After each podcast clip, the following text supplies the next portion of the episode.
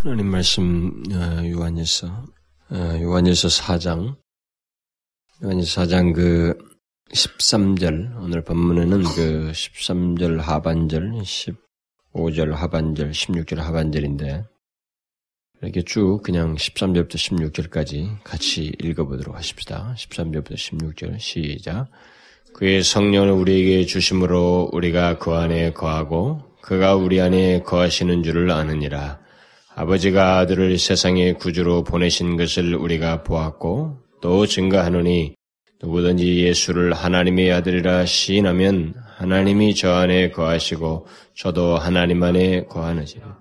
하나님이 우리를 사랑하시는 사랑을 우리가 알고 믿었느니 하나님은 사랑이시라.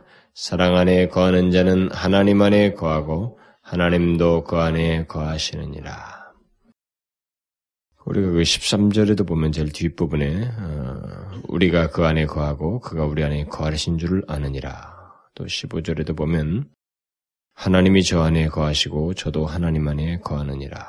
16절에도 보면 어, 사랑한 음, 사랑 안에 거하는 자는 하나님 안에 거하고 하나님도 그 안에 거하시느니라 이렇게 되어 있습니다. 이 말씀이 이제 오늘 제가 어, 살펴보려고 하는 말씀입니다.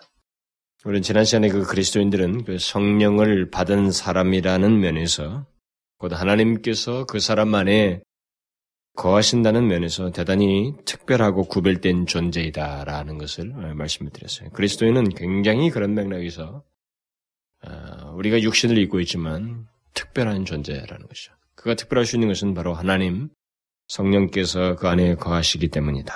이렇게 말했습니다.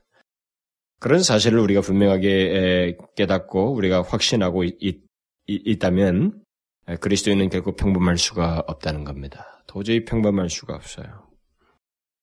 그래서 그 그리스도인들은 결국 성령이 거하는 그 백성들에게 있어서는 그 성령이 그들 안에 거하신다고 하는 그 성령을 받은 받은 자라고 하는 어떤 증거들을 이렇게 어, 불가피하게 결과적으로 나타나게 되어 있다. 그래서 그런 증거까지 제가 아, 지난 시간에 뭐 전체는 아니지만 일부분을 핵심적인 것들만 말씀을 드렸어요. 이제 우리는 오늘 본문에서 그 요한이 성령 어, 받은 자, 성령을 받은 자가 가지고 있는 하나님과의 특별한 관계 문제를 예, 강조적으로 몇 차례 걸쳐서 말해주고 있는 이 내용을 살펴보려고 합니다. 우리가 하나님 안에 거하고 하나님께서 우리 안에 거하신다고는 이 상호 내주 문제입니다.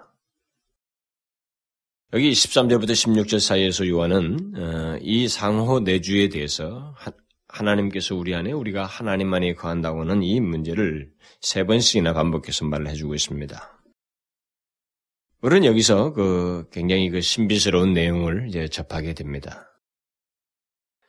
반복되는 이 어, 내용을 이렇게 빼버리고 그냥 어, 앞 구절에 그 앞에서 어떤 설명 이후에 이런 내용들을 말하고 있기 때문에 그 앞부분만 다루고 넘어갈 수도 있겠습니다. 뭐 사실 저도 이게 조금 이 부분을 다루기가 좀 힘들어 보여서 주저해서 굉장히 그 어, 피할 생각을 이렇게 그런 충동을 느끼기도 했어요. 사실 오늘도 많이 그 좀 힘들게 그 말씀 작업을 했는데 어, 이 내용은 굉장히 신비스러운 내용입니다만은 그런 내용들과 연관이 돼 있어요. 근데 여기서는 어, 사도 요한이 이 본문의 흐름에서 특별히 강조하고자 하는 그 포인트에 주로 맞추어서 이제 제가 설명을 해야 되는데 그렇게 함에도 불구하고 이 설명 자체가 세 번씩이나 반복해서 말하는 이 내용 자체가 보통 담고 있는 그 기본적인 내용을 거의 피할 수가 없기 때문에 일부분이라도 여러분들에게 말을 해야 되기 때문에 아, 제가 오늘 조금 이렇게 어, 힘들게 말씀을 좀 준비를 했는데 그러니까 더 이게 격길로 빠질 뻔했어요. 근데 그걸 다 이게 다시 가지치기라고 다시 원점으로 돌아오니라고 제가 시간을 많이 소진을 했어요. 아, 소비를 해버렸어요. 근데 이 본문에서 23절, 15절, 16절에서 이게 어떤 내용을 말하고 이 상호 내주를 뒤에서 계속 반복적으로 붙이고 있단 말이에요. 그러니까 아 이것은 거의 같은 것이다 라고 생각하고 이것을 빼버리고 앞에서 말한 것만 말하고 지나갈 수 있어요. 실제적으로 많은 사람들이 그렇게 하기도 하고 있습니다. 어, 본문을 다룬 데 있어서. 그런데 사도 요한은 이것을 어, 특별히 그 세 번에 걸쳐서 이게 강조를 해주고 있기 때문에 어, 떤 앞에 무슨 내용을 말하지만 이 내용을 더 구심점에게 끌고 이게 가운데 두고 있는 내용이 결국 이 상호 내주라고 하는 문제를 여기서 시사를 하고 있기 때문에 이것을 피할 수가 없어요. 이것을 무시하고 지나갈 수가 없습니다. 우리가 여기서 잘 보게 되면 음, 이 사도 요한이 강조하고 있는 이 세 번이나 강조하고 있는 상호 내주에 관한 이 내용은 굉장히 중요한 의미를 가지고 있습니다. 어, 우리가 보면 요한은 먼저 그리스도인은 어, 성령을 받은 자임을 말하고 있습니다. 그리고 그 성령을 받은 그리스도인은 예수 그리스도께 대한 신앙을 나타내는 관계를 가지고 있다는 것을 말을 해주고 있어요. 여러분 잘 보시면 그, 그 말이 나오는 것과 관련돼서 다 보시면 그렇게 돼 있어요. 어? 그러니까 그리스도인은 성령을 받은 자이다. 그러면서 상호 내주 문제가 나오고 있고 또 그 성령을 받은 그리스도인은 예수 그리스도께 대한 신앙을 나타내는 사람이다. 고백하고 그런 그런 신앙을 나타내는 관계를 가지고 있는 자이다. 라는 말을 하면서 상호 내주 문제가 뒤에서 언급되고 있고 또 계속해서 이제 성령을 받은 그리스도인은 어, 예수 그리스도를 믿는 다른 형제들과 사랑하는 관계를 가지고 있다. 라고 말하면서 상호 내주 문제가 나오고 있어요. 이런 내용의 흐름을 그냥 무시하고 지나가기는 참 어려워요. 너무 중대하게 이런 것들을 사도요한이 단말을 하고 있기 때문에 그리고 좀 더 제가 시간만 더 어, 멈추어서 깊이 다루게 된다면 이게 어, 이 상호 내주가 결국 형제 사랑의 발언이에요. 그게 모형입니다. 굉장히 중요한 내용이 여기 나와 있어요. 근데 그걸 제가 다 다룰 수가 없겠어요. 근데 사도 요한이 참 여기서 너무나 그 형제, 사랑 문제를 얘기하면서 너무나 중대한 교리들을 다 이게 연결시켜서 말을 하고 있기 때문에 정말 그것을 이렇게 가능한 한다 어, 설명을 해야 된다고 하는 그런 생각을 갖고 있는데도 불구하고 확장하기 시작하면 굉장히 확장될 것 같아요. 어쨌든 여기서 지금 이 성령을 받은 그리스도인들은 성자 예수 그리스도 그리고 다른 그리스도인과의 관계, 성부 하나님 안에 거하는 문제 이것을 이렇게 다 연관을 시켜서 말을 해주고 있어요. 굉장히 중요한 내용을 여기서 다루고 있다는 것입니다. 그래서 그리스도인을 사도 요한이 여기서 지금 그리스도인을 말하면서 가장 크게 부각시키고 있는 것이 무엇인지를 우리가 여기서 놓치지 말아야 됩니다. 그것은 뭐 여기서 지금 뭐 그리스도인에게 있어서 그리스도인의 삶에서 나타난 믿음과 어떤 사랑 문제가 여기 있긴 해요. 그러나 그에 앞서서 우리가 어, 그리스도인과 함께 연결시켜서 강조해주는 아주 중요한 이 교리적인 내용을 여기서 우리가 놓치지 말아야 된다는 겁니다. 그것은 그리스도인과 삼위 하나님과의 연결된 관계예요. 이것을 이 세 구절 안에서 상호 내주 문제를 얘기하면서 사도 요한이 강조를 해주고 있습니다. 그러니까 그리스도인이 성령을 통해서 예수 그리스도와 연결되어 있고 또 성부 하나님과 연결되어 있다는 사실을 말해주고 있습니다. 다시 말하면 그리스도인은 세상의 구주로 오신 예수 그리스도의 구속에 기초하여서 성령으로 말미암아 하나님 아버지와 연합한 자이라고 하는 사실을 얘기하고 있어요. 하나님과의 그 상호 내주하는 자이다라는 것을 말해주고 있습니다. 그러니까 성령을 받은 사람은 그러니까 성령을 받은 그리스도인은 다 그렇다는 거예요. 결국 여기서 요한은 삼위 하나님과 그리스도인 사이의 신비스러운 관계 그리고 더 나아가서는 서로 사랑하는 그리스도인들 사이의 관계를 병행적으로 말해주고 있어요. 이것은요, 굉장히 탁월한 교리예요. 사도 요한의 이 설명은 정말로 놀라운 진리입니다. 그러니까 그리스도인들 사이의 연합이라고 했잖아요. 우리, 나중에 성경에도 나옵니다만은 그리스도인들 사이에 연합, 연합이 되어 있다고요. 이제 우리가 뒤에 가서 제가 설명할 때 그것이 한 번 더 다뤄질는지는 모르겠어요. 근데 이 그리스도인들 사이의 연합이라고 하는 문제, 이게 몸체로 비유하잖아요. 어? 예수 그리스도를 머리고 그리스도는 다 지체로 하잖아요. 이게 하나라고 얘기하거든요. 한 몸으로 얘기는. 이한 몸의 구성, 사랑하면서 사랑하는 공동체로서의 연결, 이게 어디서 기인한 것이냐면, 바로 삼위 하나님, 그분 사이의 관계, 그리고 그분과 그리스도인과의 관계, 이것에 기인되어 있어요. 그러니까 그 결국은 그리스도인들이 서로 사랑할 수 있었던 모든 이런 관계의 발언은 삼위 하나님과의 삼위 하나님 사이 관계 그리고 삼위 하나님과의 관계로부터 나온 것입니다. 이제 그것을 사실상 여기서 거의 다 어, 설명을 해주고 있어요. 그러니까 그리스도인과 삼위 하나님 사이 이 신비스러운 관계에 대해서 또 이제 우리가 여기서 중점적으로 특별히 여기서 상호 내주를 통해서 이제 그것과 연관시켜서 말을 하고 있는데 이런 내용은 우리가 하나님 안에 하나님께서 우리 안에 거하신다. 뭐 이런 내용은 굉장히 익숙한 내용이에요. 성경에 보면 많이 나와 있잖아요. 특별히 요한복음 14장이나 요한복음 그 17장 같은 경우는 예수님께서 직접 하신 말씀이에요. 그러니까 요한이 이제 계속해서 이 이런 내용을 통해서 강조해 주는 것은 어, 계속 우리가 구심점을 하나 놓지 말아야 돼요. 하나님도 등장하고 삼위 하나님도 등장하고 삼위 하나님으로부터 기인된 사랑도 얘기하고 다 하고 있습니다. 그러면서도 계속 강조하고 있는 게 있어요. 그것은 뭐냐면 그리스도인이라고 하는 존재예요. 그리스도인이라는 존재의 독특함을 얘기하고 있습니다. 계속. 그러니까 이것을 이 사람이 계속 강조해주고 있어요. 요한일서에서. 그러니까 우리가 여기 보시면 알지만 그리스도인을 도대체 어떻게 묘사하고 있느냐는 거예요. 그리스도인이라고 하는 존재를 도대체 어떻게 묘사하고 있는가? 우리가 오늘 읽은 구절만 보더라도요. 그리스도인은 성령을 받은 자이다. 예수 그리스도와 하나님 아버지와의 관계, 교제를 가지고 있는 자이다. 그리고는 그리스도인은 바로 그런 관계 속에 있는 다른 많은 그리스도인들과 사랑을 나누는 연결된 관계를 가지고 있다. 그러니까 그리스도인이라고 하는 이 한 존재가 말이죠. 너무 독특하게 묘사되고 있어요. 여기서. 여러분들이 한번 이 그리스도인이 바로 그런 삼위 하나님과의 그런 관계를 갖고 있고 또 그런 관계를 있는 모든 사람과 하나로 이렇게 연결돼 있다는 신비스럽게 연결돼 있다고 하는 이 사실을 뭐 우리야 지금 가시적으로 못 보는 거 아니겠어요? 못 보지만은 이거는 하나님이 분명히 말씀하신 대로 하나로 형성되어 있어요. 모든 우주적인 교회가 뭐 피부가 어떻든 간에 모든 나이가 적든 많든 간에 이 모든 하나님 안의 백성들이 다 하나로 연결되어 있다고요.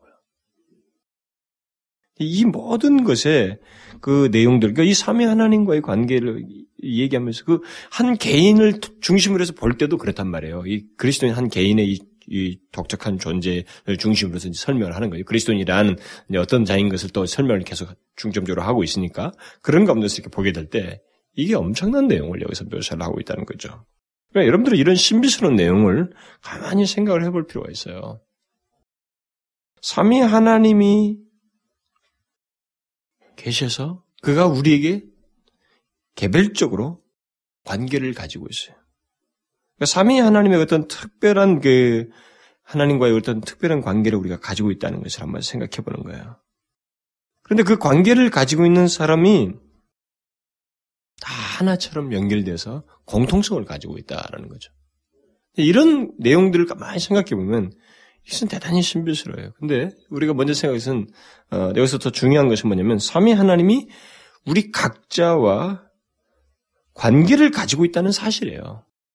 우리 각자와 성부, 성자, 성령 하나님께서 우리 각자와 관계를 갖고 있다는 것이죠. 음? 이 같은 사실은 어, 뭐 어떻게 설명을 이렇게 많이 하지 않아도 이 사실에 대한 우리가 어떤 바른 이해와 신앙만 가지고 있으면 이 내용은 우리를 대단히 흥분케 하는 내용입니다. 우리를 놀라게 하는 내용이에요. 왜냐하면 우리 자신들을 한번 가만히 보면 되거든요. 우리 자신들의 모습을 한번 생각해 보면 돼요. 우리 자신의 모습을 한번 생각하고 난 다음에 삼위하는 성부, 성자, 성령께서 나와 이런 상호 내주하는 이런 관계를 가지고 있다고 하는 이 사실을 가만히 생각해 보면 이것은 대단히 충격적인 내용이에요. 평범한 내용은 아닙니다, 여러분. 그 자꾸 안위하기 위해서 그냥 위로의 차원에서만 생각하는 문제가 아니고 위로를 낳게 하는 그 근본적인 내용을 먼저 정확하게 알 필요가 있어요. 나로 하여금 하나님 앞에 헌신케 하고 이런 감격스럽게 하고 내가 어떻게 태도를 갖게 하는 그 원인이 되는 이 분명한 내용을 좀 더 충분히 묵상해 볼 필요가 있어요. 이 신비스러운 내용에 대해서. 여러분들은 자신이 그 삼위 하나님과 결합되어 있다는 사실을 성부, 성자, 성령 하나님과 결합되어 있다는 사실을 믿으셔요? 여러분 그것을 깊이 묵상해 보셨나요? 한번?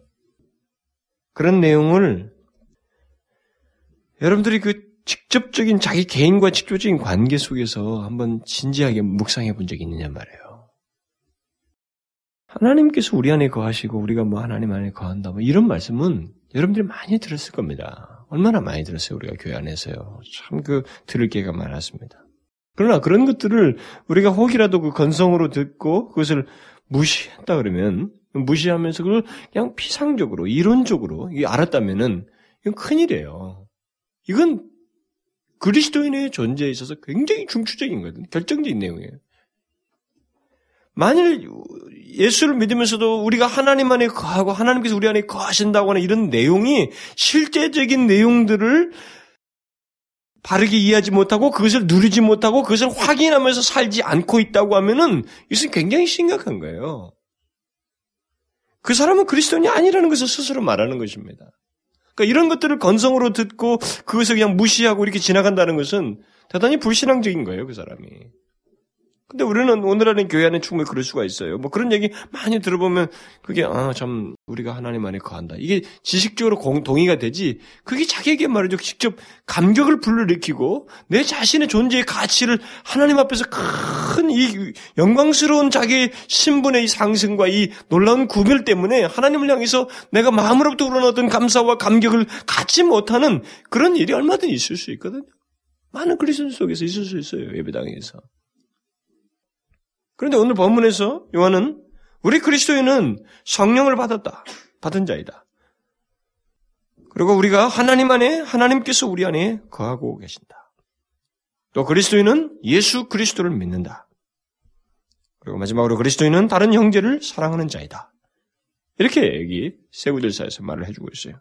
그러니까 그리스도인과 성령, 그리스도인과 하나님 아버지, 그리스도인과 예수 그리스도, 그리스도인과 또 다른 그리스도인, 이 모든 게 다 연결돼. 신비스럽습니다, 여러분. 우리가 하나님이 누구신지를 잘 알면 이것은 굉장히 그 놀라운 사실이에요. 여러분과 제가 굉장히 연약한 존재들이거든요. 보면은 진짜 흙으로 돌아간다고요. 다시 우리가 진짜 자그마한 사고로도 우리 죽는 그런 연약한 자들이에요. 그리고 유한해요. 생각도 부족하고 활동도 힘도 능력도 모든 게 부족합니다. 짧게 살다 가는 유한한 존재들이에요. 그런 일시적인 존재인데 이 존재 한 사람에게 성령 하나님, 하나님 아버지, 예수 그리스도, 그리고 그와 같은 가족의 구성이 될 모든 하나님이 택하신 모든 사람들과의 하나 되는 일체를 하나님께서 우리 가운데 허락하시고 있다는 거예요. 그리스도인은 바로 그런 자이다라고 하는 사실을 여기서 얘기해 주고 있어요. 이것은 우리가 계속 묵상하면 묵상할수록 여러분 옛날 선진들처럼 참 깊이 깊이 묵상할 필요가 있는데요. 묵상하면 묵상할수록 사람을 압도해 버립니다, 여러분. 옛날 그 선배들이 묵상이라는 걸 얼마나 좋아했어요. 근데 그 묵상하다가 그들이 하나님 앞에서 막 꼬꾸러져요. 하나님 앞에 막 통곡을 하고 막 감격에 벅차하고 말이죠. 굉장히 기뻐하고 그 은혜에 대한 깊은 찬송을 드리고 그렇습니다. 근데 우리는 그 묵상이 없거든요. 근데 이런 것은 묵상해 봐야 돼요. 뭐 다른 게 뭘 묵상해서 하나님 자신에 대해서 묵상이에요.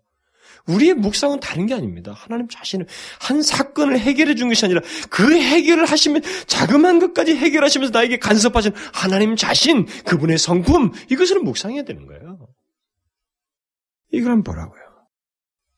놀라운 얘기예요. 그러니까 그리스도인 한 사람은 삼위 하나님과 각각 아주 신비스럽고 특별한 관계를 가지고 있다는 것입니다. 그런데 예수님은 여기 요한보다도 더 정확하게 이것을 어, 말을 해주고 있어요. 그 요한복음 14장에 보면 그날에는 내가 예수께서 부활 이제 하시고 난 그 이후에요 제자들과 함께 있을 걸 얘기하면서 내가 아버지 안에, 너희가 내 안에, 내가 너희 안에. 내가 아버지 안에, 너희가 내 안에, 내가 너희 안에 있는 것을 너희가 알리라. 또, 그가 다른 보혜사를 너희에게 주사, 그러니까 앞에서 지금 말한 읽어준 것은 예수 그리스도와 하나님 사이의 연합을 얘기하는데, 근데 그리스도인과 예수 그리스도의 상호 연합을 통해서 결국 하나님 아버지와 연결된다는 얘기를 또 하고 있는 거예요. 그리고 또 뭐라고 말하냐면 다른 보혜사를 너에게 주사니 성령을 우리에게 주셨는 거예요. 주사 영원토록 너희와 함께 있게 하시리니 저는 너희 속에 계시겠습니다. 그리스도인은 성령이 계시는 자예요. 예수 그리스도가 상호 내주하고 있죠. 성령께서 그리스도인 안에 거하고 있죠. 예수 그리스도로 말미암아 하나님 아버지 안에 그리스도인들이 거하고 있죠. 근데 오늘 본문은 성령을 주심으로 그리스도인들이 하나님 아버지와 상호 내주하고 있다고 말하고 있죠. 이 굉장히 놀랍습니다. 그리고 요한복음 17장에 가서는 예수 그리스도께서 그 대제사장인 기도를 하시는 중에 이런 말씀을 하셔요. 아버지께서 내 안에 내가 아버지 안에 있는 것 같이 저희도 그리스도인들입니다. 저희도 다 하나가 되어 우리 안에 있게 하사 어? 성부와 성자 하나님 안에 있게 하사 이렇게 말씀하셔요. 그러니까 여기서도 하나님 아버지와 예수 그리스도 사이 상호 내주를 말하면서 그리스도인들도 우리 안에 곧 하나님 아버지와 예수 그리스도 안에 모두가 하나가 되어서 있게 된다고 하는 사실을 얘기하고 있습니다. 요한은 이것을 지금 무슨 뭐 어, 예수 그리스도께서 이런 기도를 하신 것은 뭐 기도 이런 관계가 시작되게 달라는 게 아니에요. 유지되게 달라는 거예요, 지금. 이미 있는 그런 관계를 계속 유지시키시고 보존해 달라고 하는 그런 기도입니다. 그러니까 이런 내용들 속에서만 보더라도 주님은 그리스도인과 성령, 그리스도인과 예수 그리스도 자신, 그리고 그리스도인과 하나님 아버지, 그리고 다른 그리스도인 사이 있던 관계, 이런 연합을 여기서 얘기해 주고 있어요. 이 내용들 속에서 그, 이런 연합의 신비스러움은 정말로 놀라운 진리입니다만은, 우리에게 그 강하게 상기시켜주는 내용이 삼위 하나님과 관계를 가지고 있는 그리스도인의 독특함이에요. 응? 그러니까 이런 것들 통해서 뭘 말하겠어요? 그런 관계를 갖고 있는 그리스도인이라고 하는 존재를 자꾸 얘기하는 거예요. 근데 오늘 본문은 이제 성령을 중심으로 해서 그, 이제 그, 이 얘기를 하는 겁니다. 그 모든 관계가 하나님께서 성령을 우리에게 주심으로 또 있게 되었다라는 것을 얘기하고 있습니다. 어떻게 한 인간이 삼위 하나님과 그 연합할 수 있을까? 또 다른 많은 그리스도인들과 연합해서 사랑할 관계를 가질 수 있을까? 그 모든 대답은 성령께서 예수 그리스도의 구속의 기초하에서 구속함을 받은 자들 가운데서 역사하심으로써입니다. 그들 가운데 거하셔서 그들을 일체감 있게 하심으로써예요. 그러니까 그 누구도 어, 예수 그리스도와 연합되지 않으면 하나님 아버지와 연합할 수 없습니다. 여러분 하나님 아버지께 나아가는 모든 길은 중보자 대신 예수 그리스도를 통해서 하나님과 연합되는 겁니다. 제가 이 부분을 가지고 좀 고민을 더 좀 나가볼까 고민하다가 굉장히 멈추는데 이것은 너무 많은 내용을 담고 있어요. 우리 그리스도인과 하나님 사이 연합은요. 이것은 우리가 신학적으로도 뭐 이 성경 신학을 성경을 연구하는 사람들이 그 연구만 보면 굉장히 많습니다. 우리가 생각할 때 이것은 너무 익숙하고 간단하게 생각하는 문제지만 간단하지가 않아요.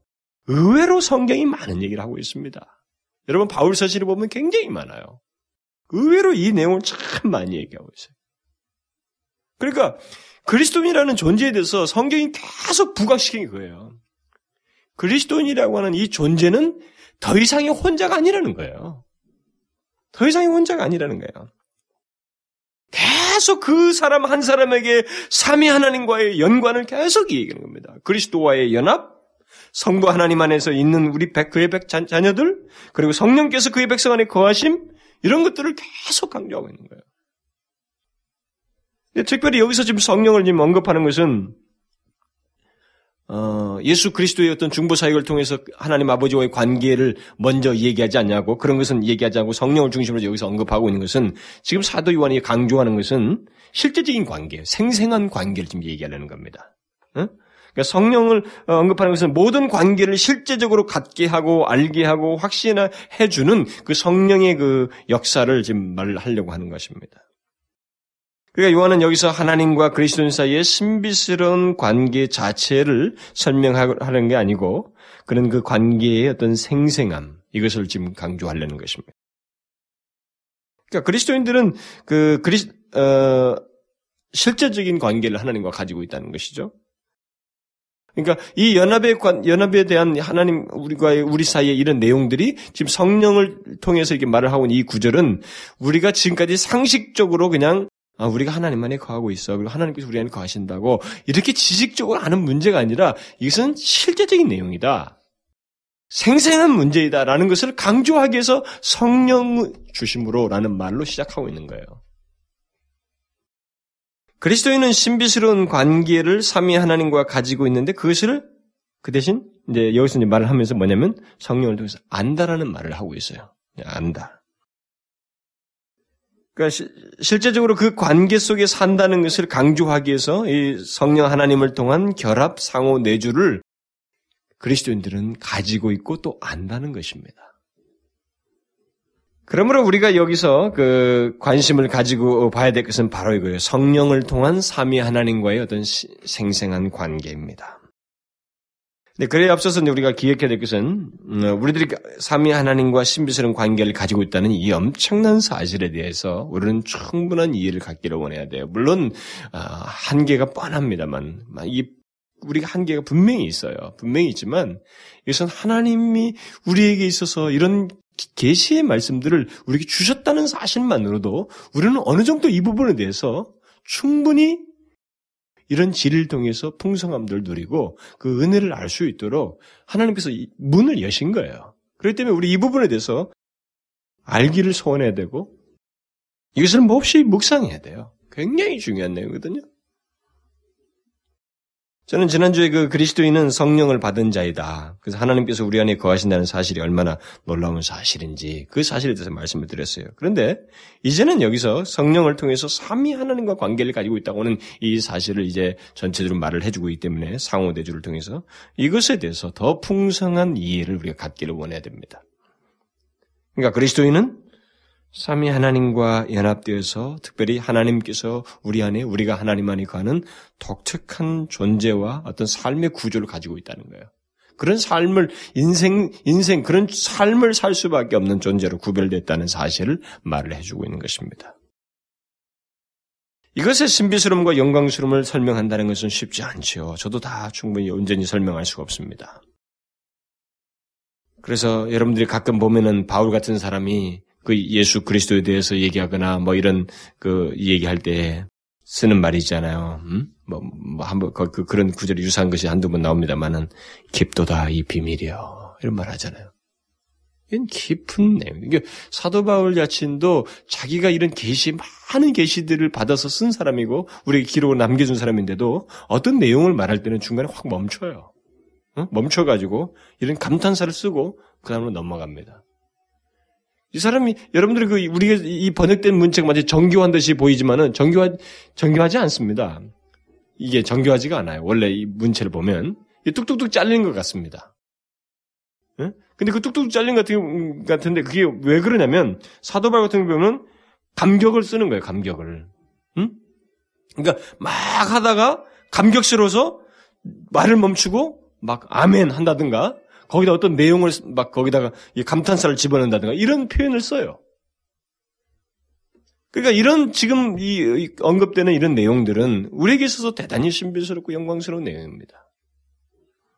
그러니까 이것을 다 헤아린다는 것은 불가능하지만 분명한 사실은 그리스도인이란 어쨌든 삼위 하나님과 그 특별한 관계를 가지고 있는 존재라는 겁니다. 이것을 우리가 이 사실과 함께 이 사실이 우리 줄 내용들에 대해서 깊이 묵상하기를 원해야 되고 여러분들이 아, 알기를 원해야 돼요. 그러니까 그리스도인의 삶은 바로 이런 사실에서부터 결국은 출발을 해야 된다는 겁니다. 여기서 지금 요한이 그 말하는 것도 바로 의도예요. 응? 그가 지금 요한이 무슨 그리스도인에게 있는 이 특별한 관계라든가 이런 것들 말을 하는 것도 삶을 얘기하면서 먼저 근거로서 얘기하는 거거든요. 그리스도인의 삶의 시작은 바로 삼위 하나님 성령을 모신 성령을 받은 그리스도인이라고 하는 것, 그 삼위 하나님과 관계를 가지고 있는 존재라고 하는 것, 이 사실로부터 출발을 해야 된다는 거예요. 응?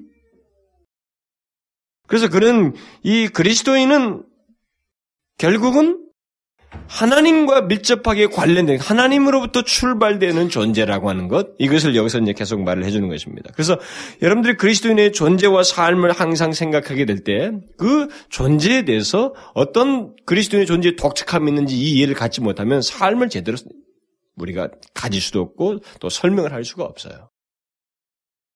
그래서 요한은 그리스도인의 삶과 연관된 내용들을 여기서 지금 말을 하면서도 계속 강조하는 것은 그리스도인은 누구이냐? 그리스도는 어떤 존재이냐? 이것을 말하기 위해서 성부, 성자, 성령 하나님을 다 얘기하는 거예요.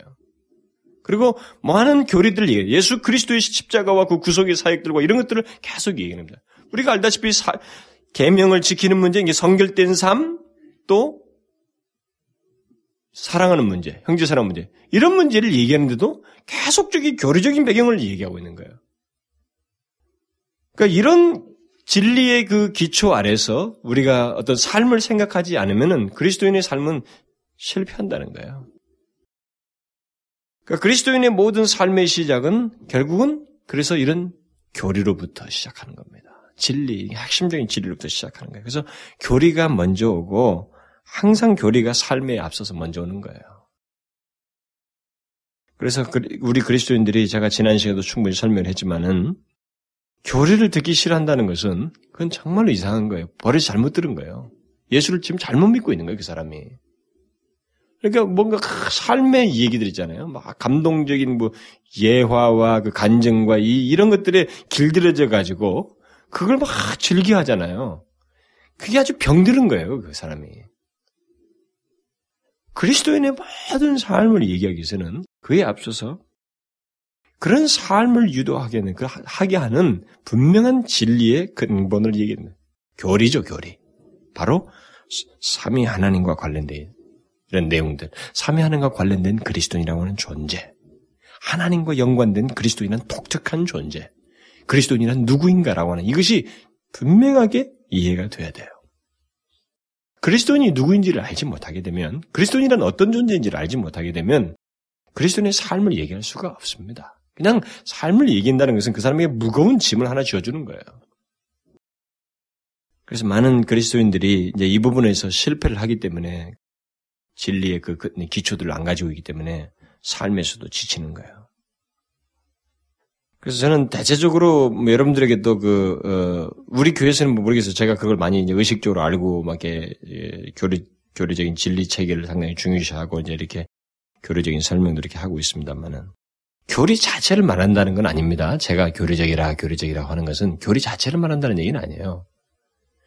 교리를 어떤 삶으로 연관시키기 위해서 바르게 해석한다라는 말을 제가 지금 교리다, 예, 질, 교리가 설교되고 강조될 필요가 있다 이렇게 말하는 거예요. 여러분들 청교도들의 장점은 그들이 교리를 말했다는 게 아니고 교리를 잘 해석했다는데 그들의 있는 겁니다. 근데 우리는 교리를 교리하면 벌써 이렇게 그런 문구 자체에 대한 거부감이 나타내요. 그렇지 않아요. 그것을 바르게 해석을 해서 우리의 삶으로 나아가도록 기초를 말해줬네. 근데 그 교리가 결국 뭐냐?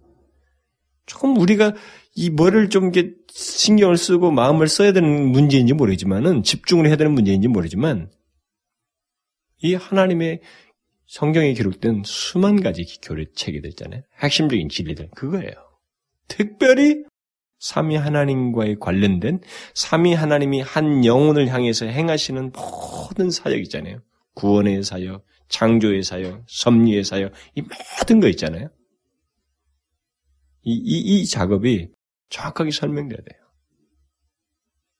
만약에 이것을 어, 정확하게 알지 못하면 거룩하신 하나님이 누구인지, 하나님의 본성이 무엇인지, 그리고 하나님의 아들 예수 그리스도께서 십자가를 지시고 또 지심으로 인해서 그와 연합된 자를 그와 함, 그 구원받을 백성들을 함께 죽었다가 살리셨다고 하는 이 사실, 그리고 성령께서 그 살리신 자들에게 거하셔서 그에게 지속적으로 하나님 백성들로 살게 하신다고 하는 이런 삼위 하나님과 연결된 모든 그의 삶의 배경, 스토리들, 이, 그, 내용들, 이것을 정확하게 설명해 주지 못하면 그리스도인의 삶은 성경에 기록된 교리들 이후에 나오는 이 삶에 대한 내용들은 정말로 힘듭니다. 제가 초창기 옛날에 그랬어요. 나는 이 성경 뒷부분에 대해서 교리도 딱딱하게 느꼈지만 뒷부분의 그 삶들에 대해서는 저는 굉장히 버거워했어요. 이렇게 예수 믿으라면 나는 못 믿을 것 같다라고 하는 생각이 많이 들었습니다. 그러니까 그게 결국 뭐냐면 뭐 거듭나지 않아서도 그런 증상이 생길 수 있어요. 또 다른 하나는 뭐냐면 이런 진리책에 대한 확신을 못 가져서 그래요. 이런 것에 대한 이해를 못 가져서 그런 겁니다. 사람들이. 그럼 예수를 믿으면서 여러분이 보면 아잖아요. 바울의 서신 같은 거 보면 전반부가 교리고 뒤가 다 삶이잖아요. 삶 부분 읽어보라고요. 이걸 지킨다는 게 쉽습니까? 그 자체는 정말로 어려워요. 그건 앞의 교리에 대한 충분한 이해가 없으면 안 되는 것입니다. 그래서 에베소서도 1장부터 3장까지의 그 교리에 대한 확신이 없으면 뒷사람, 뒤에는 못 가게 돼 있어요, 그 사람. 성부, 성자, 성령께서 우리에게 장세전부터 어떻게 구원을 계획하시고 우리와 어떤 관계를 가지시는 이 놀라운 진리에 대해서 자기와의 그 관계를 확인하지 못하면 뒷부분의 내용을 하나도 못 받아들이게 되어 있습니다. 그래서 그리스도인들은 반드시 이 성부, 성자, 성령 하나님과의 그 관계, 이 진리를 알아야 돼요. 굉장히 중요하게 알아야 됩니다. 그래서 여러분들이 보면은 기독교 강요라든가 칼빈의 기독교 강요라든가 여러분들이 지금 우리가 공부하는 리더들 공부하고 있는 뭐 교리 체계 있잖아요. 이게 다 전반부가 성부 하나님, 중간부가 성자 예수 그리스도, 뒷부분이 성령 하나님이에요. 거기에 이제 뭐 중생범 뭐 있고 성자 그리스도와 함께해서 죄 인간 뭐 이렇게 쭉 있고 성부 하나님의 창조 뭐 이렇게 있는 거예요. 이 모든 내용을 바로 성부, 성자, 성령 하나님을 중심으로서 이해를 해야 되는 거예요. 독립적으로 어떻게 하면 구원받는다. 어떻게 하면 기도를 하면 뭐 어떻게 된다. 무슨 뭐든 이 단편적인 지식은 아무 쓸모가 없을 수도 있어요. 어떤 면에서요. 도움이 안 될 수도 있습니다. 우리를 더 멍들게 할 수도 있다고요. 우리는 그리스도인이라고 한 존재는 성부, 성자, 성령 하나님과 관계를 가지고 있는 굉장히 독특한 존재라는 거죠. 아주 특별하다는 거예요. 근데 요, 요, 이런 지식을 이제 반드시 이제 알아야 된다고 하는 것을 이제 알 수밖에 그리스도는 알 수밖에 없다는 것은 요한이 이제 오늘 본문에서 시사를 하고 있는 것입니다. 여러분들 우리 13절에서 보면은 그의 성령을 우리에게 주심으로 우리가라고 한 다음에 뭐예요? 상호 내주된 내용이 나오죠. 그가 우리 안에 어? 우리가 그 안에 거하고 그가 우리 안에 거하시는 줄을 해놓고 우리가 뭐예요? 아느니라. 우리가 안다. 이 헬라어의 한 단어 아니겠어요? 한 단어의 뒤에 접, 전면서 이렇게 바꿔가지고 격을 바꾸는 거니까 우리는 압니다. 음? 그의 성령 우리에게 주심으로 우리는 압니다. 우리가 그 안에 거하고 그가 우리 안에 거하시는 줄을. 그리스도인은 압니다. 이 문제를. 안다는 거예요. 상호 내주하는 것을 그리스도인은 안다는 것입니다. 그러니까 그리스도인은 하나님과의 관계를 알고 있습니다. 하나님께서 우리 안에 거하시고 우리가 우리가 그 안에 거하는 그 관계를 그리스도인은 안다라는 것입니다. 반드시 알아야 돼요. 이것을 알지 못하면 그리스도인일 수가 없는 것입니다. 그러니까 하나님과 그러니까 결국 이 안다는 말은 굉장히 분명한 관계 그리고 살아있는 관계, 실제적인 관계를 그리스도는 안다라는 것이죠. 그런 관계를 갖는다는 말이기도 하고. 그래서 요한은 이 서신 서신서에서 계속 강조하는 그 말 중에 하나가 이 안다라는 말인데 그래서 이 안다는 말은 결국 하나님과의 관계를 안다는 말로 쭉 보편적으로 얘기하고 있어요. 다 안다는 게.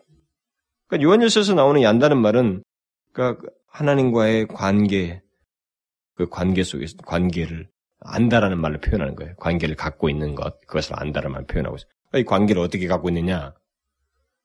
여기서 오늘 본문에서 말한 거면은 하나님께서 우리 안에 우리가 하나님께 하는 그거는 상호 내주의 관계를 안다는 거예요. 그러니까 그리스도인은 하나님과 이런 친밀한 관계를 가지고 있다는 겁니다. 그리고 그 가지고 있어야 되고 가지고 있는 것을 그는 아는 거예요. 결국은 생생한 관계를 얘기하는 것입니다. 하나님께서 성령을 주심으로 우리와 하나님 사이 어떤 생생한 관계, 실제적인 관계를 갖는다는 거예요. 그리스도는 갖는 사람이고 그것을 안다는 것입니다. 그러니까 예수 그리스도, 예수 그리스도를 믿는 사람들에게 있어서 그 굉장히 특징적인 내용이죠. 결국 이것이. 자기가 하나님 안에 거하고 있고 하나님께서 내 안에 거하고 있다고. 그러니까 하나님과의 관계를 가지고 있는 자라고 하는 그 인식을 그, 그, 그 관계를 항상 알, 알면서 사는 존재라고 하는 것. 그리스도인이라는 것은 여러분들은 제가 오늘 이 조금 다소 이게 어, 이 버겁게 여기지는 이 내용을 다루는 데서 힘들어할지 모르지만 저도 최대한 이것을 어떻게 잘 설명할 수 있을지 고민도 하고 그냥 더 많이 확장돼서 나갈까 고민도 많이 했습니다만은 이것은 굉장히 중요해요. 뭐 제가 설명을 좀 실력이 없어서 많이 제대로 못하더라도 일단 이 내용 자체는 엄청나게 중요한 겁니다. 이, 이, 이 내용과 어, 그리스도인 관계 사이에 이것이 정리가 안 되면 그리고 이런 것에 대해서 실제로 그 관계를 가지고 있지 않냐면 알, 지 못한다 그러면 그 사람은 지금 제대로 그 어, 그리스도인일 수가 없어요. 제대로 된 그리스도인일 수가 없습니다. 그 자신과 하나님 하나님과의 관계를 알지 못한다거나 그 관계를 생생하게 가지고 있지 않다는 것은 그리스도인으로서 불가능하다는 것을 지금 요한이 말하고 있는 거예요. 불가능합니다. 그리스도인이라고 하면서 그렇게 할 수가 없어요. 그러니까 그리스도인은 그 자신만의 삶을 살 수 없다는 것을 결국 연결시키기 위해서 이런 말을 하는 것이죠. 그러니까 그리스도인은 다른 분과의 관계 속에서 산다는 겁니다. 누구예요? 하나님과의 관계 속에서 산다는 거죠. 하나님이 우리 안에 가시고 내가 하나님 앞에 거하여서 사는 존재라고 하는 것입니다. 그리스도인이라는 것은. 그러니까 만, 만약 이런 하나님과의 관계를 알지 못하고 그런 것에서 생소하게 느끼고 있다면 정말로 이상하다는 거죠. 그래서 우리는 이 관계에서의 그 어, 풍성함을 예수를 믿기 시작하면서 조금 더디게 알고 좀 많이 몰랐던 사람도 지속적으로 이런 관계 속에서의 알에 대해서 어? 그러니까 그 풍성한 관계를 더 깊이, 더 풍성하게 갖기를 원해야 돼요.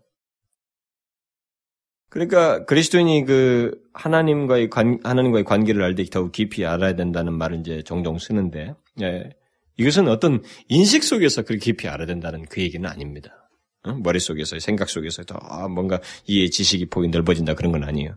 하나님과의 생생한 관계를 지속함으로써 또 하나님과 함께하는 삶을 통해서 분명한 확신을 가지고 더 나아가서는 하나님, 말로 할 수 없는 그 하나님과의 관계로 인한 기쁨과 풍성함을 갖는 그런 지속적인 주님과의 교제, 관계, 이것을 얘기하는 거예요. 그런 삶을 얘기하는 거죠. 결국은 삼위 하나님과 그리스도의 연합을 얘기하면서 결합을 얘기하면서 여기서 말하고자 하는 것은 그런 삶의 지속적인 것을 얘기하고자 하는 것입니다.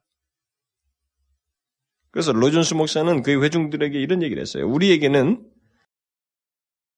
불확신할 권리가 없다. 불확실해질 권리가 없습니다. 그래서요. 성도들에게. 그건 사실입니다. 그리스도인은 불확실해질 권리가 없는 거예요. 이건 하나님이 우리 안에 거하셔서 그 성령을 통해서 하나님 아버지와 교제하는 문제인데, 그러니까 우리가 분명히 나의 삶 존재에서도 그렇지만 이 존재를 실제 드러내는 이 삶의 내용 속에서 내가 하나님 안에 거하여서 또 하나님과 같이 하고 그리고 하나님과 그 생생한 관계 속에서 하나님의 뜻을 따르고 하는 이런 교제의 삶이 없다고 하는 것은 이상한 거죠. 그러니까 이제 이런 문제가 나올 수 있는 거예요. 삶이라고 하는 문제 있잖아요. 그리스도의 삶이라는 것이. 그러니까 예수 믿는다고 하면서 삶이 엉망이다. 뭐 그런 것이 전혀 예수 믿는다고 할 만한 삶이 하나도 없다라고 하는 것은 이런 것을 배우면 성립이 잘 안 되는 거예요. 실수는 있을 수 있지만 그 삶이 전혀 증명이 안 된, 제대로 돼 있지 않다라고 하는 것은 뭐 형제를 사랑하는 것이 전혀 없고, 어? 성결한 사, 람과 의로운 삶이 없다. 계명을 지키는 삶이 없다. 이것은 있을 수가 없는 거예요. 그래서 여기서 지금 계속 시금석으로 얘기하는 거예요. 그것이 없으면 그리스도인이 아니다. 이게 하나님을 아노라 하면서 그것이 없으면 하나님을 아는 게 아니다. 그러니까 하나님과의 관계가 없는 것이다. 이렇게 말을 자꾸 하고 있는 것입니다. 그래서 우리는 이제 여기서 그 하나님께서 우리 안에 우리가 하나님 안에 거한다고 하는 이 문제를 그런 맥락에서 우리가 하나 염두에 둬야 되고 또 이 말은 또 다른 면에서 이렇게 생각할 수 있어요. 그리스도인들은 그 성령을 통해서 하나님과의 친밀한 관계, 생생한 관계를 갖는다는 이 말이 됩니다. 그러니까 지속성을 얘기하는 거죠. 왜냐하면 성령께서 그리스도 안에서 그리스도인 안에서 그 어떤 것을 계속 부추기시냐면 하나님과의 그 생생한 관계를 증폭시키기를 원하셔요. 성령은 죽은 신이 아닙니다. 그것은 삼위 하나 제 3위이신 하나님이에요. 그런데 그 제 3위이신 하나님의 칼날은 분명한 것입니다. 그분은 원하는 게 분명히 있어요. 의도하신 게 분명히 있고 이게 역동적입니다. 가만히 계시지 않아요. 뭔가를 원하신다고 하는 것을 드러내시는 분이시라고요. 그걸 생각해야 됩니다. 그러니까 성령 한 하나님께서 우리 안에 우리 안에서 그 하시는 주된 일이 결국 뭐겠어요? 하나님과의 살아있고 생생한 관계를 유지하도록 갖도록 도우시는 일이에요. 성령은 우리 안에서 하나님과의 온전한 관계를 갖도록 계속 적극적인 역사를 하십니다. 그는 죽은 자가 아니셔요. 죽은 자가 아닙니다. 그래서 그가 우리에게 하나님의 말씀을 듣고 깨닫고 감동을 받고 또 그 감동받은 것을 어느 상황에서 생각나게 하시고 또 그 생각난 것을 통해서 우리 갈등하는 것에 대해서 우리에게 계속 부추기시고 우리로 하여금 더욱 하나님이 원하시는 것에 대해서 주님과의 관계를 생각해서 그 관계에 기뻐할 관계로 내가 행동을 하도록 하는 이 모든 역사에 대해서 대단히 적극적으로 우리에서 역사를 하셔요. 여러분들 잘 생각하는 인간의 이 인격 인격체와 관련돼 있습니다만은 이 인격체의 습관이 우리는 과거에 이 성령의 성령께서 생각나기 전에 이런 것이 우리가 없었습니다. 없었기 때문에 이 성령의 지속적인 관계 하나님과의 관계 유지를 위해서 역사하시는 이 내용에 대해서 우리가 대단히 민감해야 돼요. 그러니까 들을 수가 있다는 겁니다. 여러분들이 깨달을 수가 있다는 거예요. 근데 사람들이 무시할 뿐이죠. 깨달을 수가 있어요. 성령 하나님은 지금도 그 백성들 가운데 거하셔서 하나님 아버지와의 그 신비스러운 관계, 그가 하나님 안에 하나님께서 그 안에 거하는 이 관계를 어, 원활하게 하기 위해서 계속 역사하셔요. 이런 면에서 우리는 성령의 역사에 대해서 어, 절대로 그 소홀하거나 그러지 말아야 돼요. 굉장히 민감해야 돼요. 우리 안에서의 성령의 역사는 뭐 두 가지 면에서 생각이 칼라가 분명합니다. 의도 성령께서 역사하시는 의도가 아주 분명해요. 그러니까 하나님과의 그 생생한 관계를 갖도록 하고자 하는 목적에서 성령께서 우리 안에 역사하신다고 볼 때, 오늘 맥락에서 보면, 본문에서 보면, 그 성령께서 우리 안에서 역사하시는 것은 분명합니다. 그건 뭐겠어요? 하나는, 부정, 어, 부정적인 면에서 보면, 하나님이 싫어하시는 것에 대해서 성령은 굉장히 싫어하시는 것을 우리 안에 부추기셔요. 성령을 받은 사람들, 그리스도인들 안에서 성령은 무엇을 하나님과의 그 생생한 관계를 위해서 하나님께서 우리 안에 우리가 하나님 안에 거하는 이 생생한 관계를 지속적으로 갖도록 하기 위해서 성령께서 우리 안에서 어떤 식으로 일을 하느냐? 하나님이 싫어하신 것을 싫어 싫어하신 우리에게 싫어하도록 부추기셔요. 같이. 그게 뭐겠어요? 죄입니다. 죄 일차적으로. 하나님이 싫어하신 것에 대해서 죄에 대해서 같이 싫어하게 하시는 거예요. 성령, 성령 하나님은 우리 안에서 죄를 분별케 합니다. 이건 죄야. 하나님이 싫어하시는 것이다. 너가 해서는 안 돼. 너하고는 안 맞아. 이건 유혹이야. 거부해라. 이전에는 그런 분별이 안 돼. 양심의 가책 등도 있었지만 양심의 가책은 남들 안 보면 신경 안 쓰는 거예요. 우리는 그냥 했습니다. 근데 이것은 달라요. 이건 전혀 다릅니다. 성령께서 하시는 것은. 죄를 보게 하는 거야. 분별케 해요. 이건 죄야. 하나님이 싫어한다. 너의 이런 행동들은 하나님이 싫어해. 그리고 주의 계명에 어긋나잖아. 주께서 하신 말씀과 상반되고 있잖아. 이렇게 해서 우리에게 분명하게 분별케 합니다. 그래서 하나님과의 생생한 관계를 갖도록 그분이 하실 수 있는 최대한의 일을 우리 안에서 하셔요. 그러니까 하나님이 원하신, 아, 하나님이 싫어하시는 것에 대해서 똑같은 그 반응이 우리한테 일어나도록 그분은 부추기셔, 우리를 부추겨서 결국 그 관계를 유지토록 하신다는 겁니다. 그런데 그리스도인이 죄를 짓는다는 것과 하나님과의 생생한 관계에 역류하는 이 문제, 이 문제에 대해서, 음, 여러분 성령께서 우리 안에 역사하신다고 해서 내가 성령 역사하시는 데를 따라서 반드시 죄를 짓지 않는다는 건 아닙니다. 이건 기계적인 반응은 아니에요. 성령께서 우리 안에 역사하셔도 어떻습니까? 우리가 죄를 짓잖아요. 음? 성령께서 역사하신다는 것이 그 사람에게 기계적으로 그렇게 하도록 만드는 건 아닙니다. 성령 하나님도 인격이셔요. 우리가 말을 하잖아요. 응? 얘야. 이렇게 하고 저쪽에서도 알았어요. 말을 듣고 대답하잖아요. 이 서로 주고받는 인격적인 관계를 가잖아요. 기계적인 물리적 관계가 아니라 이 컴퓨터 같은 게 아니지 않습니까? 우리는 대화를 해서 얼마든지 의사소통하고 뜻을 전달해서 그 뜻을 따라서 같이 움직이는 그런 존재란 말이에요. 그러니까 하나님께서 성령 하나님께서 우리에게 뭐냐면 인격의 기능을 그대로 발휘하셔 인격인 채널과 우리 영혼과 대답 대화하시는 거예요. 그래서 생각나게 하신다고. 요한, 요한복음에서 나온 거죠. 16장에 나온 것처럼 생각나게 하시고, 할 말을 가르쳐 주시고, 이런 일을 하신다고요. 그래서 우리로 하여금 죄를 보게 해요. 그러면 죄를 보게 했을 때 이제 중요한 건 뭐냐면 우리의 인격적인 반응이에요, 그때. 이때 우리는 성령 하나님의 이런 역사에 하나님과 생생한 관계를 갖도록 하기 위해서 그가 우리 안에 거하셔서 역사하시는 이 내용에 대해서 특별히 먼저 하나님이 싫어하시는 것 죄에 대해서 우리에게 분별케 하고 생각나게 하셔서 우리로 지금 거부하도록 요구하실 때 이것에 대해서 우리가 인격적으로 반응을 해야 돼요. 인격적으로 반응을 해야 돼요. 우리 인격이 성령이 그 같은 감동과 역사에, 역사에 반응할 때만이 이 분별된 죄는 거부되고 대항될 수 있습니다. 인격적인 반응을 우리가 하지 않을 때는 죄를 짓게 되는 거예요. 여러분 성경에 성령을 근심케 하지 말란 말이 나와 있잖아요. 성령을 근심케 하는 것은 다 죄와 관련되어 있습니다.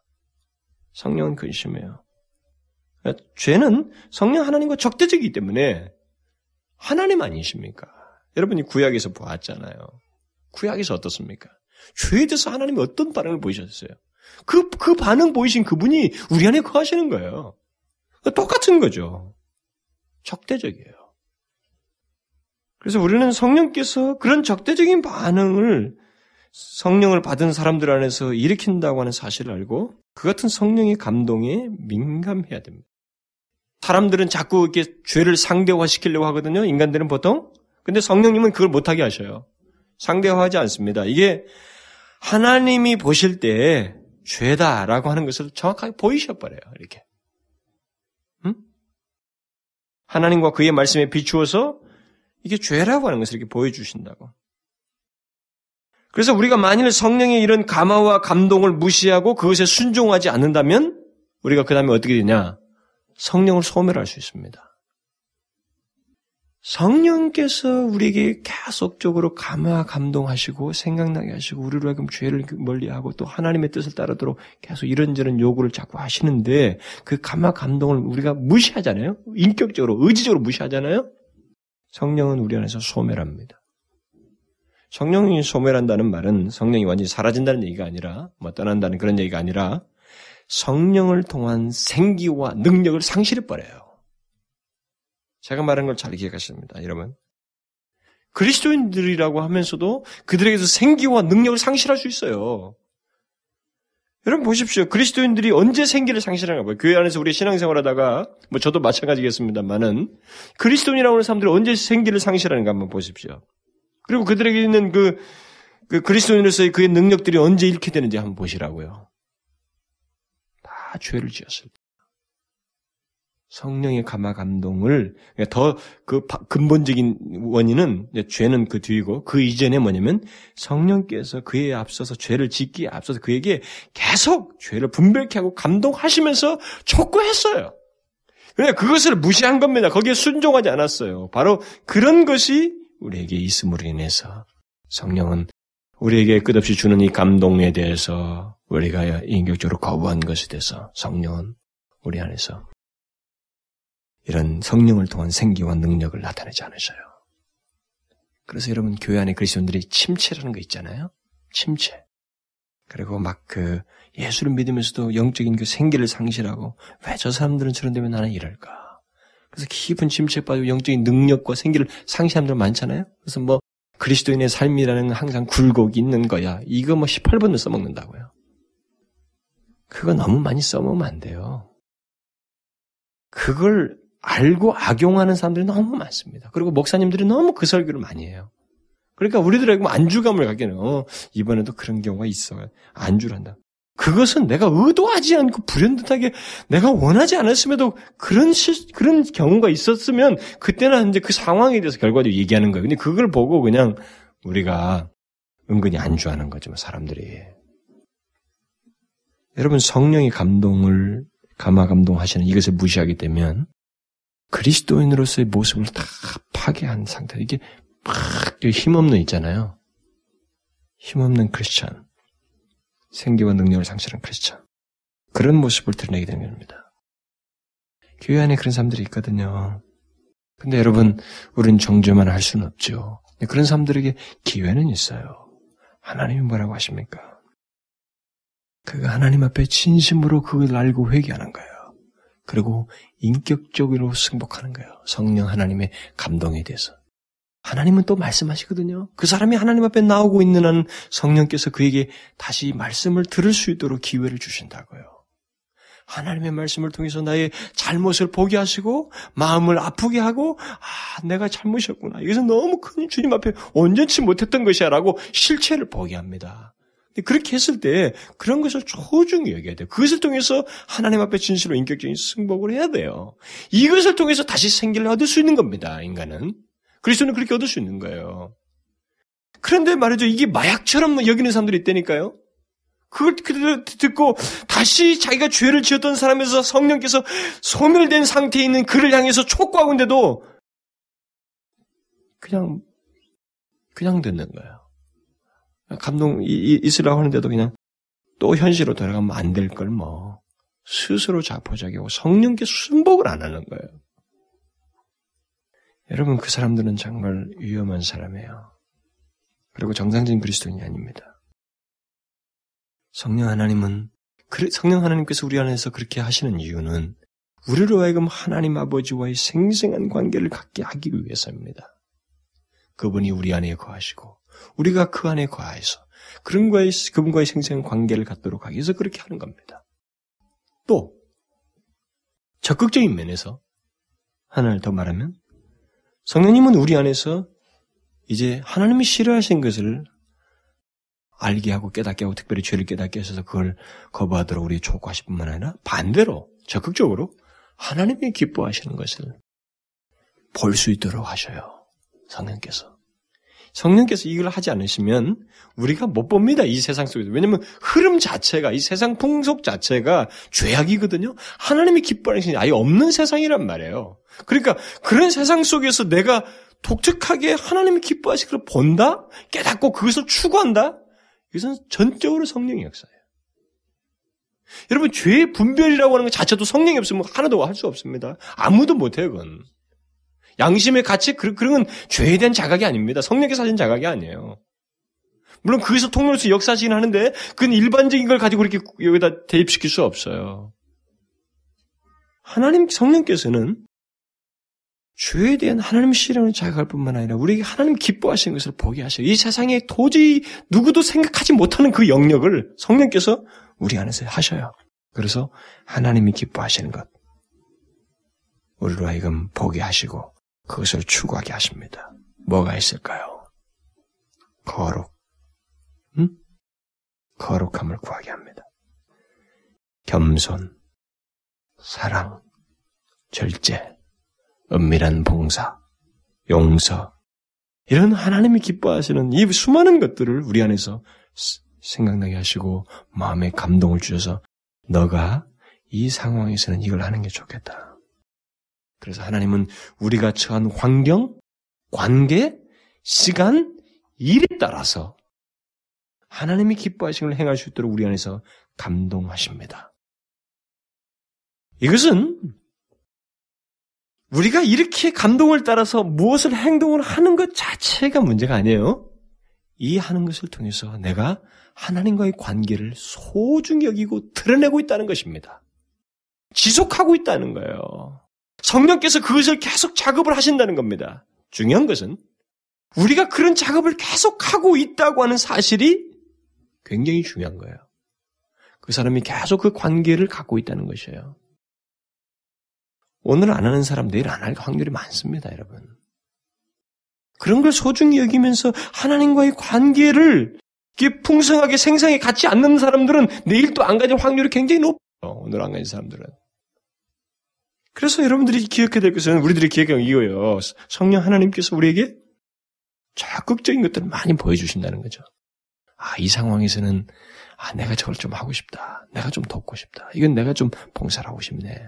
나 이건, 이건 내가 하고 싶다. 이런 생각을 은밀하게 불러일게요. 그리고 겸손, 교만보다는 겸손을 부추기셔요.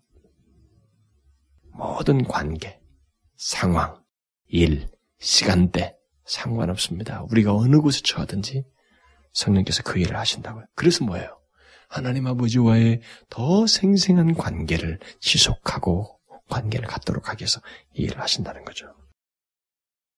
특별히 이런 일을 하시는 데 있어서 성령께서 하나님의 말씀, 그의 말씀을 많이 사용하십니다.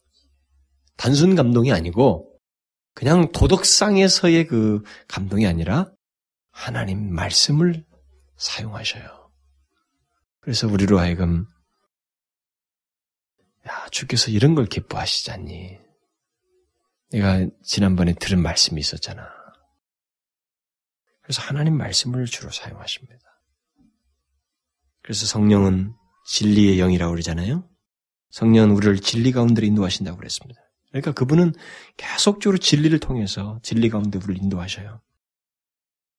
우리는 말씀을 사용하셔서 그가 하나님이 싫어하시는 것, 그분이 기뻐하신 걸 우리로 하여금 계속 갖도록 하셔서 어? 그것을 따라서 반응하도록 하셔서 하나님과의 그 생생한 관계를 갖도록 하시는 그 역사를 하십니다. 그런 면에서 보면 그리스도인이라고 하는 이 존재는 사실상은 우리가 인격적으로 하나님을 진실로 의식하고 반응하는 한 너무나 특별한 은혜를 받고 있는 거예요. 너무나 특별한 은혜를 받고 있는 거예요. 여러분, 우리가 잊지 말아야 될 것은 뭐냐면 이 관계라는 게 있잖아요. 관계. 이 관계의 건강함과 그 깊이는 뭐예요? 서로 간에 그 관계가 서로 건강하고 그 관계가 서로 깊다. 또 관계가 서로 사랑한 사랑하는 관계이다라고 하는 그 증거는 결국 뭐겠어요? 서로가 좋아하고 기뻐하고 원하는 것을 같이 하는 그 뜻을 같이 사는 거거든요. 그렇죠. 아 이쪽이 이거 원하는데 이쪽은 이거 싫어하고 안 하겠다고 하고 이쪽이 좋아하는데 이것은 안 하겠다고 하면 이 관계가 정상적인 관계입니까? 그게 아니란 말이에요. 하나님과 우리 사이 관계도 마찬가지예요. 그런 관계를 갖도록 하기 위해서 성령께서 우리 안에서 역사하셔요. 그래서 우리를 굉장히 특별한 구별된 사람이라고 하는 것을 시시각각으로 우리 죽을 때까지 드러내셔요. 그가 행하게 하심으로써 그런 감동을 통해서 생각 살게 하심으로써 우리 드러내십니다. 그러니까 하나님 아버지와 우리가 이 마음에 일치되도록 계속 그가 그 작업을 하시는 거예요. 그래서 아들의 형상을 담게 하시는 겁니다.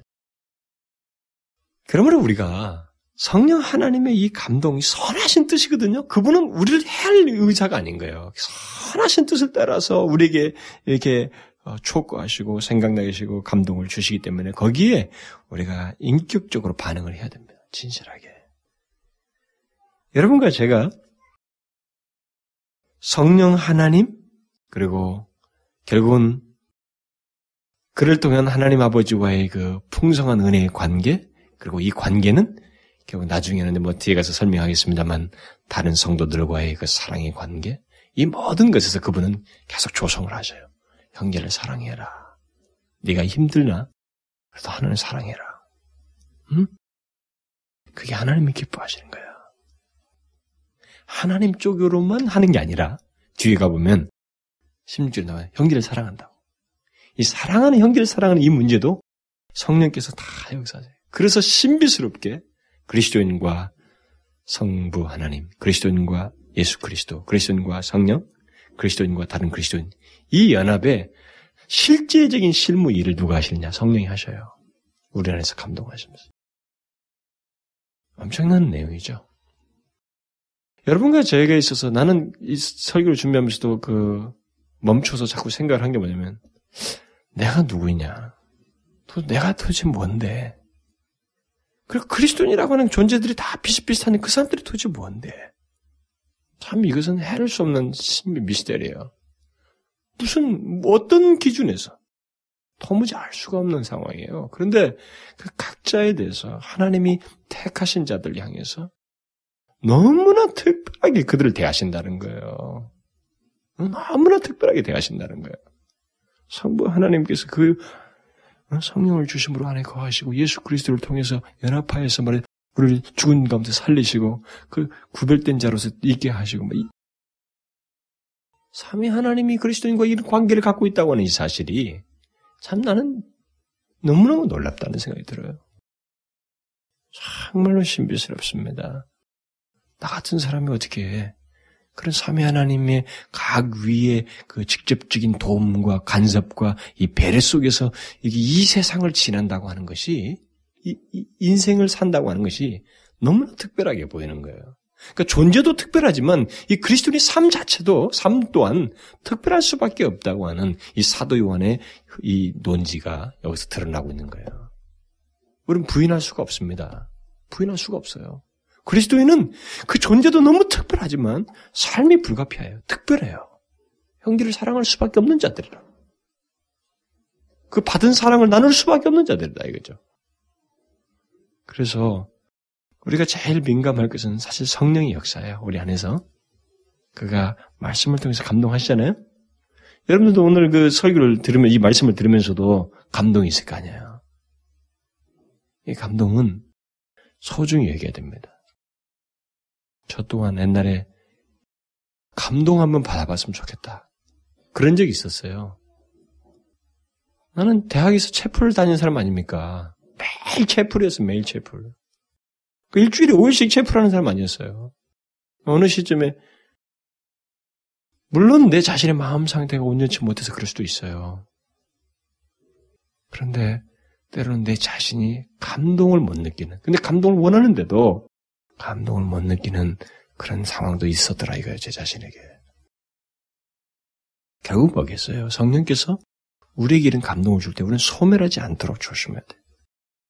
그것을 통해서 우리가 민감하게 반응해야 됩니다. 그것은 결국 단순한 일을 행하는 게 아닙니다. 하나님과의 친밀한 관계를 갖게 하시는 주님의 놀라우신 역사예요. 성령의 놀라우신 역사입니다. 어쨌든 여러분과 저는 참으로 복 있는 사람이요. 이런 부분에서 보면 삼위 하나님이 우리에게 간섭하신다는 이 사실만 알아도 너무나 복이 있어요. 어, 너무나 독특하고 너무나 축복되어 있고 정말 신기한 존재가 됐다는 것이 보여집니다, 여기서. 그리고 우리는 그것을 확인하게 될 겁니다. 진짜로 확인하게 될 거예요. 아, 정말 하나님의 은혜는 정말로 헤아릴 수가 없군요. 그렇게 말할 날이 오게 된다는 거죠. 기도합시다. 오, 하나님 아버지, 참으로 우리는 헤아릴 수 없는, 다 이해할 수 없는 너무나도 큰 사실을 우리가 정말 소유한 사람입니다. 하나님 아버지께서 우리 안에 거하시고 우리가 하나님 안에 거할 수 있도록 하기 위해서 성령을 우리 안에 주시고 예수 그리스도를 통하여 정말 완전히 의롭다함을 얻는 그의 백성 되게 하시며